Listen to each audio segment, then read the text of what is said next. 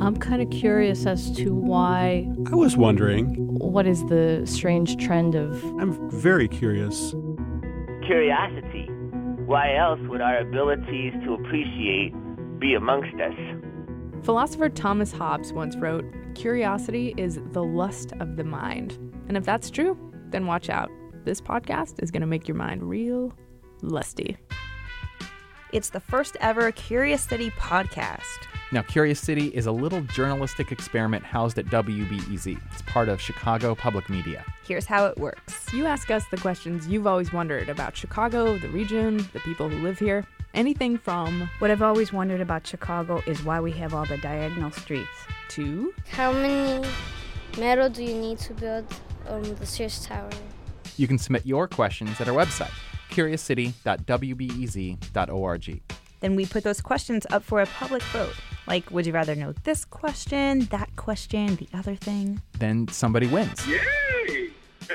and they get to come along with us as we find the answers together. There's one more twist. We show you what we're finding and how we're finding it along the way. I'm Jennifer Brandel, the producer of Curious City. I'm Shawn Allee. I'm the editor. And I'm Logan Jaffe, the faithful intern. In this first episode, you'll learn how Chicagoans kept cool before air conditioning. And you'll get some insight into how those traffic reports you hear on the radio really work. And you'll learn where all the animal poop goes from the Lincoln Park Zoo.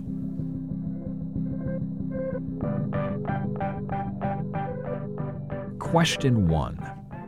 Carrie Carlson from Rogers Park asked With so many of our apartment buildings being brick and predating air conditioning, how did Chicagoans survive extreme heat before air conditioning was common? I've heard people speculate that there was a lot of sleeping on porches and camping out at the beaches. Is that true?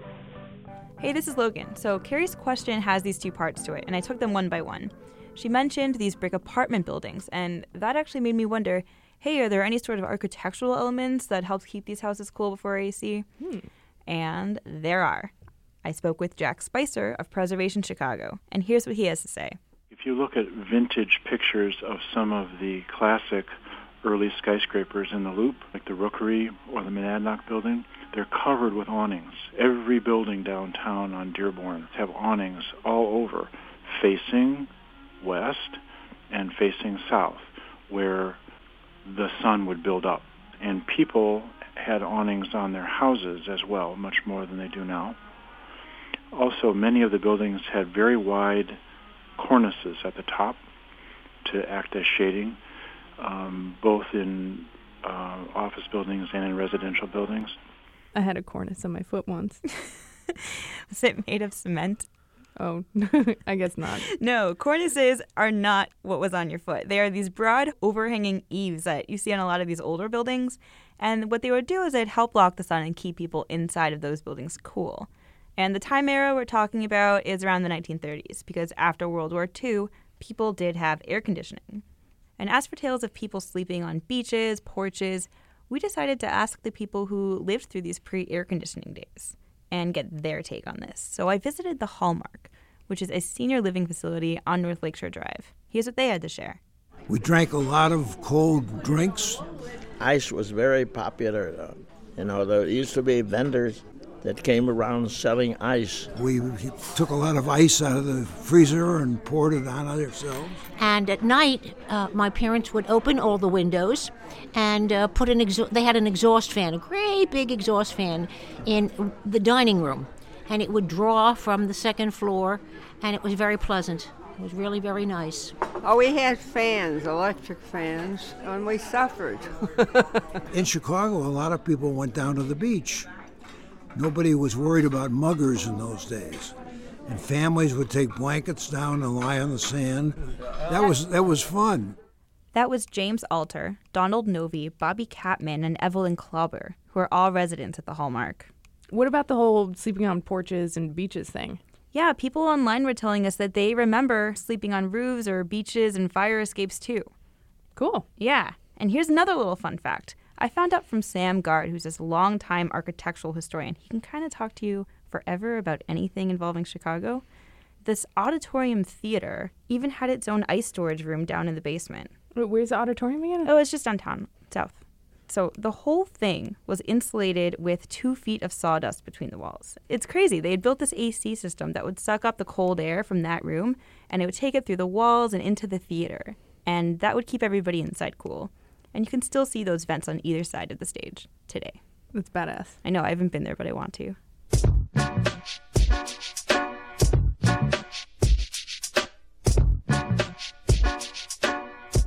Question two.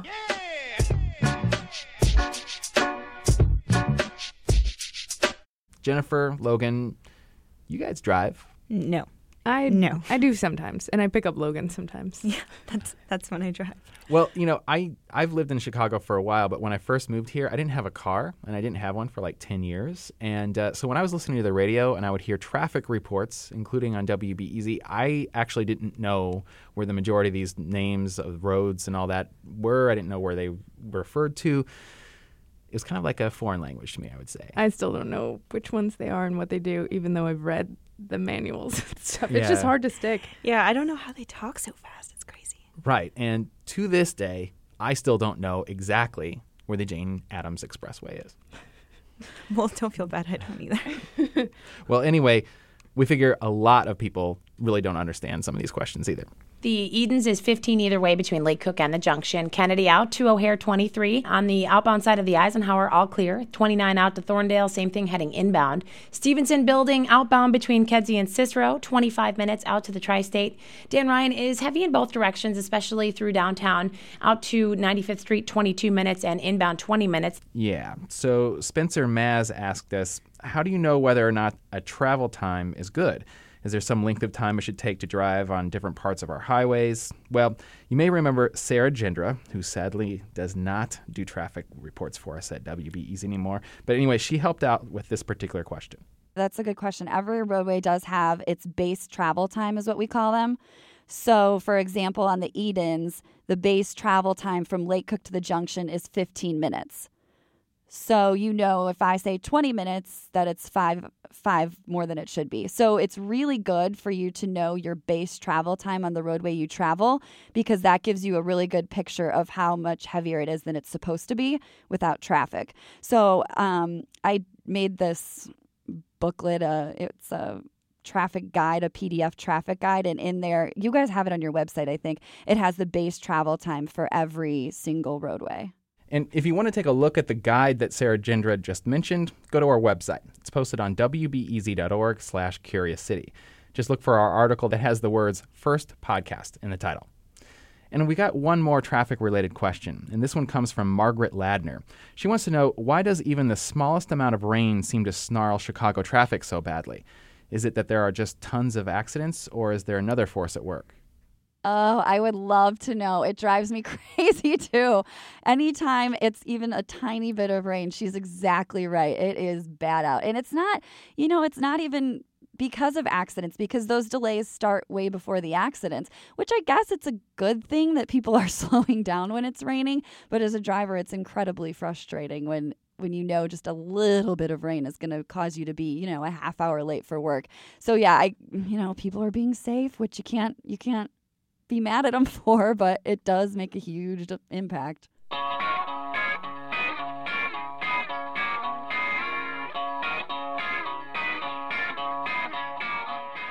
Let's find out. One, two, three, three. Question three. This one is a doozy. Kelly Klink from the North Center neighborhood asked us What happens to all the animal waste from the Lincoln Park Zoo? So, to answer it, I made this little radio story. And a warning if you have an affinity for chocolate Dunkin' Donut munchkins, you might want to skip this piece altogether. Before getting on with the answer to what happens to the Lincoln Park Zoo waste, let's admit it, we're talking about zoo poo. And I gotta use some words, so there you have it. Anyway, it turns out animal feces is considered biohazard material, and I'm not allowed to actually follow its journey from the Lincoln Park Zoo grounds to who knows where. So instead, I talked to Dave Bernier, the general curator at the Lincoln Park Zoo. He says it's kind of complicated. The first thing we do with the animal waste is that we use it as kind of a, a tool for us, a management tool. Now, this is kind of weird poop talk, but uh, depending on your circumstances, uh, consistency, color, the amount every day. These are indicators for us on the general welfare and the well being of the animal. Bernier says zookeepers are always looking out for anything unusual. Recently, we had a camel that had uh, loose stool, and normally they're well formed and a pellet stool. Just think of chocolate glazed uh, from Dunkin' Donuts. The donut holes, right? It's exactly the same size as the donut holes. But if it starts becoming less formed or it's clumped together, then we start looking at their diet. Turns out these camels had been eating too much of the free growing plants in their exhibit area. So the zoo staff trimmed back the foliage and everything went back to normal for the camels and their poo.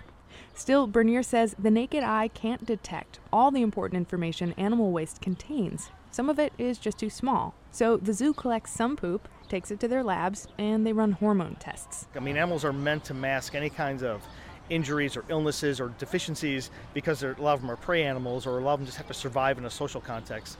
But the, the hormones won't lie. Bernier tells this story. He says recently a female antelope lost her cage mate. It died. The zookeepers wanted to see if it'd be more stressful for her to be alone or to have another antelope friend. They tested her feces for the stress hormone cortisol before, during, and after introducing another antelope. It kind of fluctuated when we got the new one in and put them in the building, but then ultimately both of their stress hormone levels went down below their baselines when they were together. As for what the Lincoln Park Zoo does with all the feces that doesn't go to the lab for testing, which is most of it, well, keepers bundle up the poo and compact it with other garbage. Then they just remove it from the zoo. Some zoos around the country compost their animals' poop. But Dave Bernier at the Lincoln Park Zoo says space is an issue. The zoo is, after all, in the middle of the city and doesn't have the acres of land it'd take to run a composting operation. And there's another issue. You've ever smelled composting feces, it probably can't be awesome. We have a hard time getting people to, to like the smell of our aardvark. I can't imagine what you know they'd like with this feces, you know, brewing somewhere. So remember, this Lincoln Park Zoo poo question is not a question you asked, and frankly, not one we asked either. But Kelly Klink asked it for you. So what did she think of the answer? I was a little bit afraid that um, the answer was going to be that it just sort of went into the regular sewage system and that there was like elephant poop floating around in Lake Michigan. We liked Kelly's question so much that we let her ask another one. And that turned out to be which animal is the worst to clean up after? Here's Bernier's answer. Special note on the hippos, they're the messiest of all animals because um, our hippos here are river, a river species, are pygmy hippos, and so they advertise, they're also solitary, so they need to advertise their territory. They use it with feces, but instead of just dropping the feces, they use their tail like a propeller and they spray it all over the place. This macho display has a name. Apparently, the staff say the hippos are, quote, having a party. Note to self and to Kelly never invite a hippo to a party. Again. Jennifer Brandel, WBEZ. So, when we were reporting the story at the Lincoln Park Zoo, we came across this guy playing the banjo next to the camels, and his name is Dobro Joe. And we asked him if he would write a song for us on the spot about animal poop, and he did. Then this is it. What do you do with camel poo? What do you do? What do you do?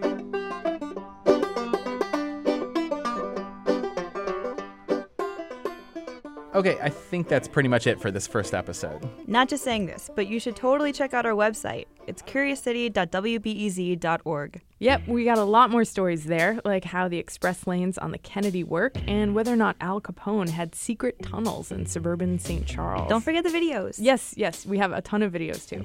Videos with mimes enforcing traffic laws and piles of salt so huge you won't even believe it. And you can ask your own questions that might inspire a video or, yeah, if you're into radio, maybe a radio story. Who's into radio? Who's into radio? Not but you can submit your questions about Chicago and the region at curiouscity.wbez.org. Let's thank a few folks.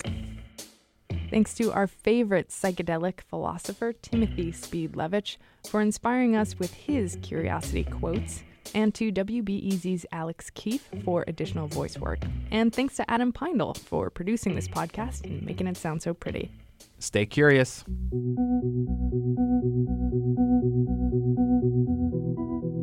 Curiosity, the tour guide inside all tour guides.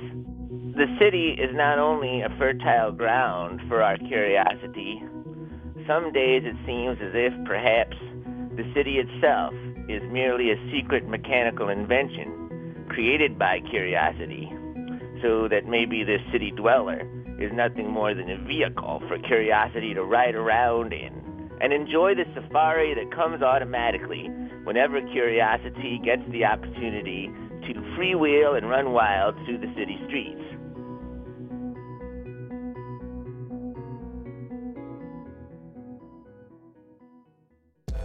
Is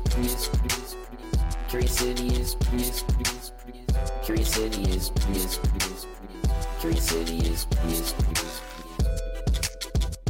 Curious City is produced by Jennifer Brandel and brought to you by WBEZ and Localore, a national initiative produced by AIR, the Association of Independents in. Financial support comes from the Corporation for Public Broadcasting, the Wyncote Foundation, the John D. and Catherine T. MacArthur Foundation, the National Endowment for the Arts, and y'all, and y'all.